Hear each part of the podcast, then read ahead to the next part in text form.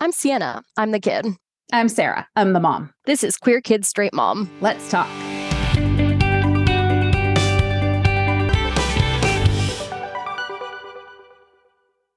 Welcome back to Queer Kids Straight Mom. We hope everybody had a good holiday and that you are having an inspiring new year so far. Today, we are talking about free speech and how it applies to LGBTQ rights and the community. Free speech has always been an important part of any movement of marginalized people because there is a lot of protest involved and a lot of things that make the status quo groups uncomfortable came across an article from the American Bar Association called LGBT Rights and the Free Speech Clause by Kara Ingelhart, Jamie Gliksberg, and Lee Farnsworth. It put this idea into words really well. Courts recognize that speech or expression that discloses a person's sexual orientation or gender identity, sometimes referred to as coming out speech, is a profoundly valuable viewpoint entitled to First Amendment protections.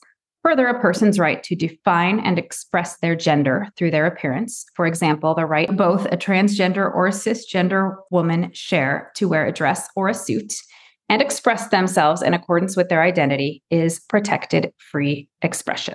They go on to say if individuals are likely to refrain from engaging in constitutionally protected speech because of the fear of sanction, then that self censorship creates a cognizable legal claim that entitles the individual to a remedy from the courts. This is known as the chilling effect of the statute the fact that an unconstitutional statute suppresses otherwise protected speech is a sufficient injury to support a legal claim. So, this all makes a lot of sense, right? It is a First Amendment right that you express yourself your sexual orientation, your gender identity in the way that feels right to you. And that there is a legal repercussion if somebody makes you feel like you can't do that without threat of some kind of punishment or bad result. Yeah. And, you know, historically, it's not just a matter of a sort of tangential consequence or threat. You know, there have been laws as recently as the second half of the uh, 1900s outlawing cross dressing, essentially. So th- that is a matter of free speech, just like that quote there pointed out. And yet it hasn't historically been protected, not just in terms of, you know, social ramifications, social ostracization, but also as a matter of fines and prison time. I'm going to dive right in with a really controversial question then. Get this conversation started. I would need a legal expert to weigh in on this, but to me, that means both that businesses should not be able to discriminate because people aren't free to express themselves if they think that the business won't serve them if they express themselves.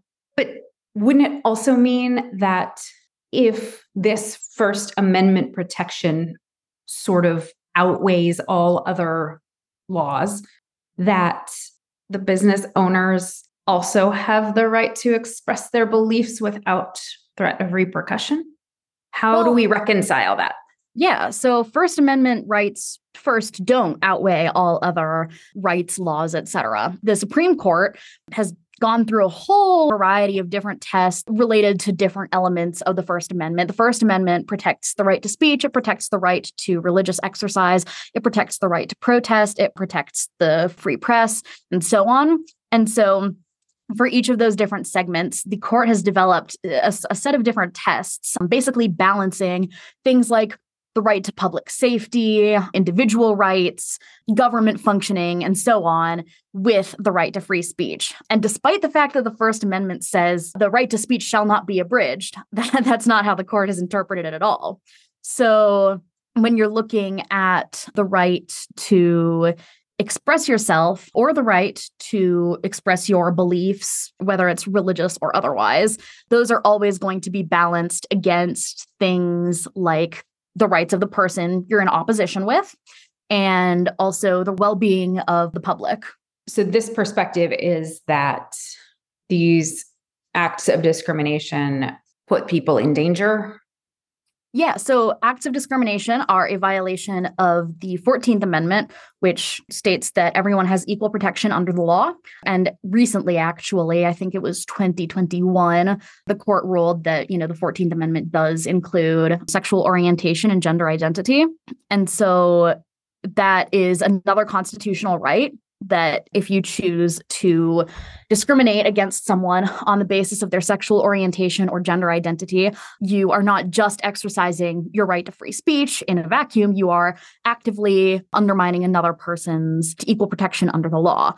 So, what that means is that the court then has to balance those two things. And generally, in my opinion, the fact that these are things that are taking place in the public sphere. They're taking place in you know a business say a cake shop. That means that you know you chose to open a business. You chose to participate in an industry that is open to everybody that you can expect that any couple any person might walk through your doors and ask for a cake or a website or any manner of thing and because you are participating in the public sphere you you do need to accept them as a customer. Now i think it gets a little bit murkier when you get into things like a wedding cake a website for a wedding incident. There's all there's a whole other thing with that that website case that we don't need to go into but um but when you get into those things it does get a bit murkier because it is speech right? You're not just discriminating i don't want to sell you a dress you're discriminating. I don't wish to create something that is a form of speech. I don't wish to promote a queer wedding with my speech. So I do think it gets a bit murkier. I still personally think that to refuse service to a person on the basis of their sexual orientation or gender identity is fundamentally abridging that other person's rights via your free speech rights. And so, therefore, it's not just a pure exercise of speech, it's using your speech to attack someone else's rights, which then moves into an unconstitutional territory. And this is different than because, you know, it's where I initially went, and I've heard other people go there too to say, well, I, if I were a baker, I wouldn't want to make a cake with a swastika on it for somebody. But the difference being that Nazis are not a protected group. Yes. And also from a from a sort of ideological perspective or an identity perspective like no one's like, "Ah, I was born a Nazi. I just can't help it. I'm so discriminating. like, no, that's not that's not a thing. You chose to be a Nazi, and your ideas are actively harming other people. So, you know, they would in many cases not be considered protected speech in other contexts. Whereas I would like a wedding cake with two grooms on it is not harming anyone. That speech is not harmful in any way to anyone whatsoever. And so there's a sort of public well being difference there as well. Well, and the perception of it being harmful is really based on probably the misconception that a lot of people have that being gay or transgender is a choice. And that somehow by getting married and wanting a cake, you're like flaunting that cracks me up in a not haha way, but like wow kind of way. When people are like, I don't care if they're gay, but like don't flaunt it as right. if heterosexual couples aren't like everything we see all day, every bit of advertising isn't based on attracting people of the other sex. Right. As if, you know, we're not like running around with opposite sex cake toppers and like weird cringy couples t-shirts and like onesies for babies about how he's a ladies man and like all of this heterosexual propaganda. Right. People are funny which leads me to pew research did a study this is from spring of 2023 and 60% of americans said they believe business owners should be able to deny services in situations where providing them might quote, suggest support for beliefs about lesbian, gay, bisexual, or transgender issues. What do you think of that? I mean, that just seems like, of course, like the slippery slope fallacy is a fallacy for a reason. And we don't want to just say, well, if you do that, then it will lead to all sorts of bad things with no actual linkage. But but it seems like a slippery slope to me because I, eh, where where do you draw the line there, right? Like again, I do understand the argument when it comes to a wedding cake or a website or so on and so forth. Like I understand the concern there. I disagree with it, but I understand how people can reasonably disagree over that. But, you know, it, like if you are selling clothing and a transgender woman comes in and wants to buy a dress, can you say, no, I'm not going to sell you a dress because that would be showing support for transgender women? Can you do the same thing with a manicure, right? Which is unhinged, by the way, because also men can wear nail polish, but I don't think these people care. Um, but can you do the same thing with a manicure? If a trans woman comes in and says, I would like a manicure, can you say no?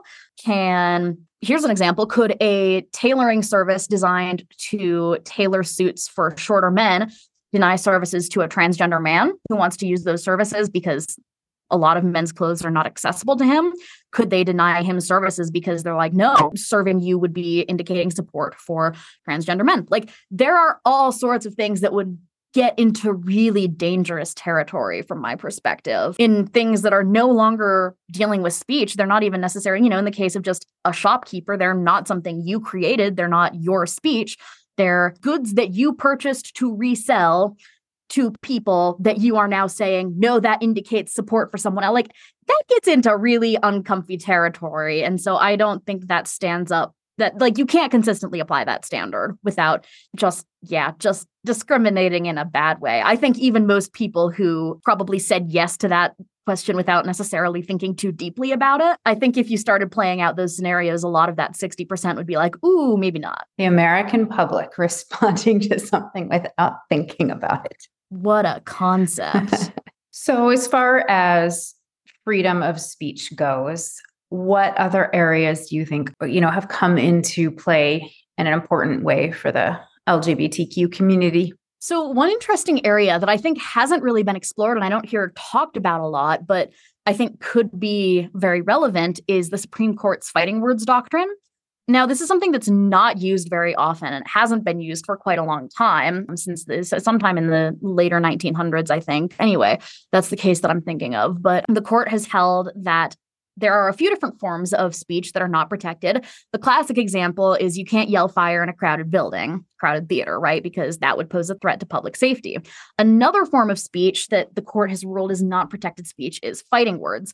That is speech that is so egregiously offensive and so valueless, a reasonable person would have no option but to respond with violence, which is a little bit interesting. There's a lot of Supreme Court stuff that's a little bit interesting. Um, I like the assumption that it just goes straight to violence right? Not you, like there are no intermediate steps. We're going straight to violence. Sometimes you can really tell when men have been on the court for 150 years. Anyway, nonetheless, that is a doctrine that exists. And one example of a case was, and I'm I'm not remembering the details of this 100%, but basically this dude he might have been a Jehovah's Witness. There are a lot of cases involving Jehovah's Witnesses, like so many cases. I don't know. I guess hmm. they just they get on people's nerves, but they're also Christians, and so they have the benefit of the doubt from the court. I guess this guy basically was doing something that like annoyed people, and so then he got arrested.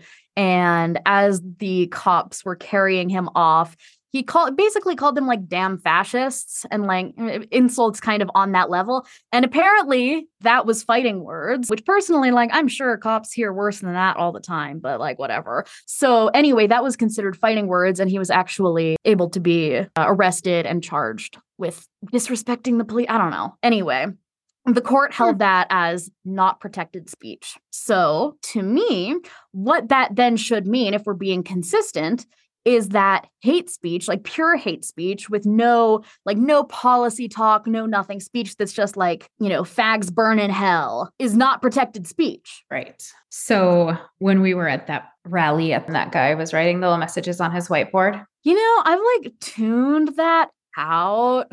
Um, like I don't really remember what what he. I, the one that I remember was like only two genders or something like that. I don't. Yeah, I don't remember enough to be like that was so offensive that it would be considered fighting words. He was he was grammatically challenged enough that I don't. Yeah, I don't know if it like the pieces fell together enough to be that offensive? Anyway, I was just curious. But what, what I think would be an example is if our listeners have heard of the Westboro Baptist Church. I'm sorry. I'm sorry that your mind has been blighted with their presence, but they are basically just a hate group that's they, they just hate everyone basically including the military weirdly enough they Hmm. think that the military is promoting the gay agenda or something I don't, I don't know it's weird they're weird but so again another interesting supreme court case where the court actually ruled in favor of the westboro baptist church was they showed up to this dude's son's funeral with all of those signs like the you know the classic westboro baptist church signs like you know fags burn in hell blah blah blah all sorts of really hateful horrible stuff that just yeah just reprehensible. And at a guy's funeral right? But they weren't in the cemetery. They were outside the cemetery. And so the court ruled that that was just like them expressing their religious beliefs or whatever. But if we were to apply the fighting words doctrine like you are basically implying that this guy's son is a pedophile and is going to hell and so on and so forth. And all of this stuff like that would absolutely be considered fighting words if you're showing up at someone's funeral and saying all of this stuff about their son right Mhm. Okay. So, a lot of what people are saying about the LGBTQ community that they say is free speech because it's just their belief isn't really protected because what they're saying, the way they're saying it is so offensive. Right. And you know, I think if you if you were to have a big long tweet about how gay marriage is bad policy because one of the things that people would say I guess is that it would let people get married for tax benefits without actually being in a relationship, which my dude, have you heard of lavender marriages? But anyway, so it's it's stupid, but I guess it's it's still like an actual policy argument. You're like debating the merits of a particular policy as opposed to just gays are sinners who will burn in hell. We can't promote this. People need to chill. Yeah. So, you and I had an interesting conversation at the mall the other day because we passed, was that the mustachery? Yeah. that had a hat or a shirt or something along the lines of if you give up your freedom of speech, you will be led with the sheep to the slaughter or something. Do you remember Yeah, what some, it said? Some kind of quote along those lines. And Sienna, you said, Well, I agree with the sentiment, but I have a feeling I don't agree with how you're using it. And so then I was like, Well, that's really interesting. Like, if we agree with the same thing about free speech, but we don't agree with somebody else saying it because of what they mean by it, is that hypocritical? And then we kind of, you kind of explained your perspective, which was Well, it's not that I, you know, I don't like Republicans and so therefore I disagree with freedom of speech when they want to use freedom of speech. Like, yeah, Republicans have the right to freedom of speech. Sure. Democrats also have the right to freedom of speech and so do independents and so on and so on and so on. But it just so happens that when Republicans talk about freedom of speech, they tend to be using a different definition of freedom of speech than the definition that I use. So when I talk about freedom of speech, you know, I'm talking about um, all of the things that I've outlined throughout this podcast episode. I'm also talking about, you know, the right to religious speech, not just for Christians, but also for you know, indigenous people who want to use peyote in their rituals. And I'm talking about the the right of protesters to protest without getting tear gassed. And, you know, there are a lot of cases actually where people that I generally disagree with on a lot of things, I still think have had their First Amendment rights violated. So, for instance, I would say that I very much disagree with the Mormon church on a whole lot of things. But I also think that when the Supreme Court ruled that polygamy is not constitutionally protected, they made a huge First Amendment mistake because that would be completely inconsistent with all of the First Amendment standards that we have developed in the last, you know, 120 years since that ruling. It's not that I only agree with First Amendment rights when it's people that I agree with.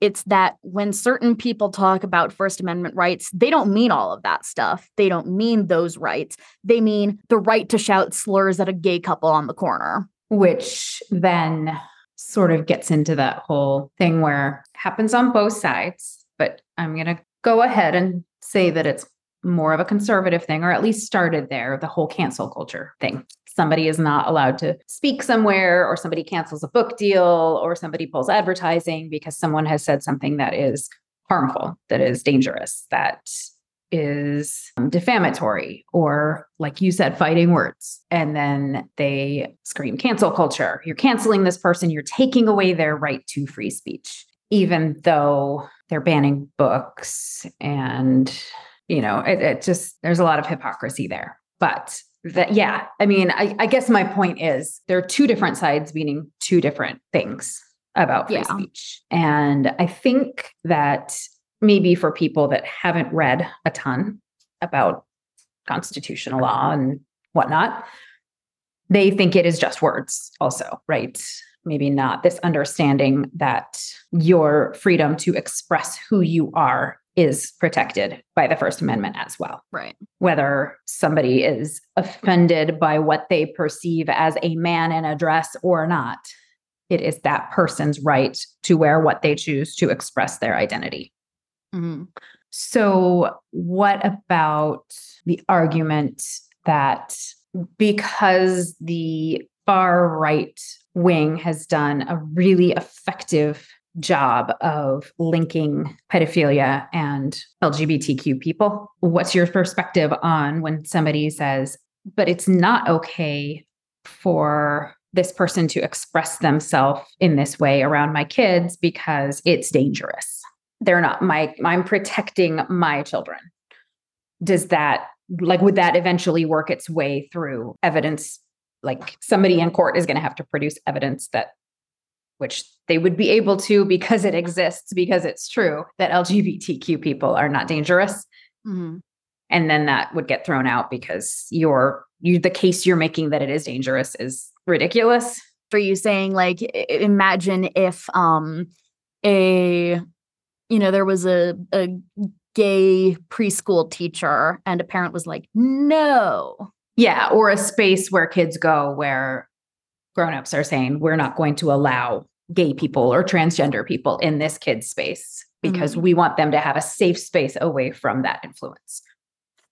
Yeah, I mean, I think that would just be basically what you said. It'd be like, this is discrimination. And then person would be like, it's not discrimination, it's safety. And then you would be asked to provide evidence that it's a matter of safety.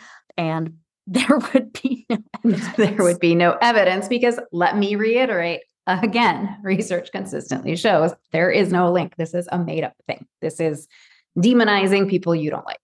This has been interesting. I really, really enjoy getting to bounce all of these ideas off of you, Sienna, which is why we do this.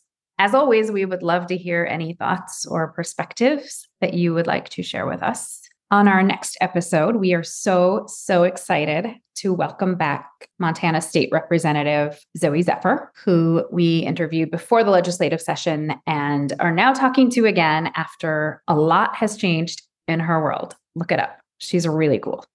So, in two weeks, we will have that interview for you.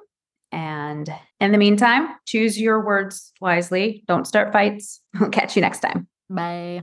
If you found this podcast helpful, interesting, or just mildly amusing, please consider rating and reviewing us on your podcasting platform of choice. It really helps us to get the word out there and spread this information as far as we can.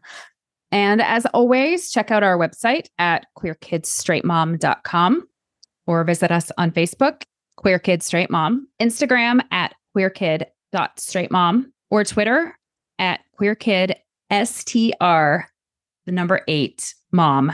And if you're feeling especially generous, please consider joining our Patreon by searching Queer Kids Straight Mom. It helps us fund this podcast.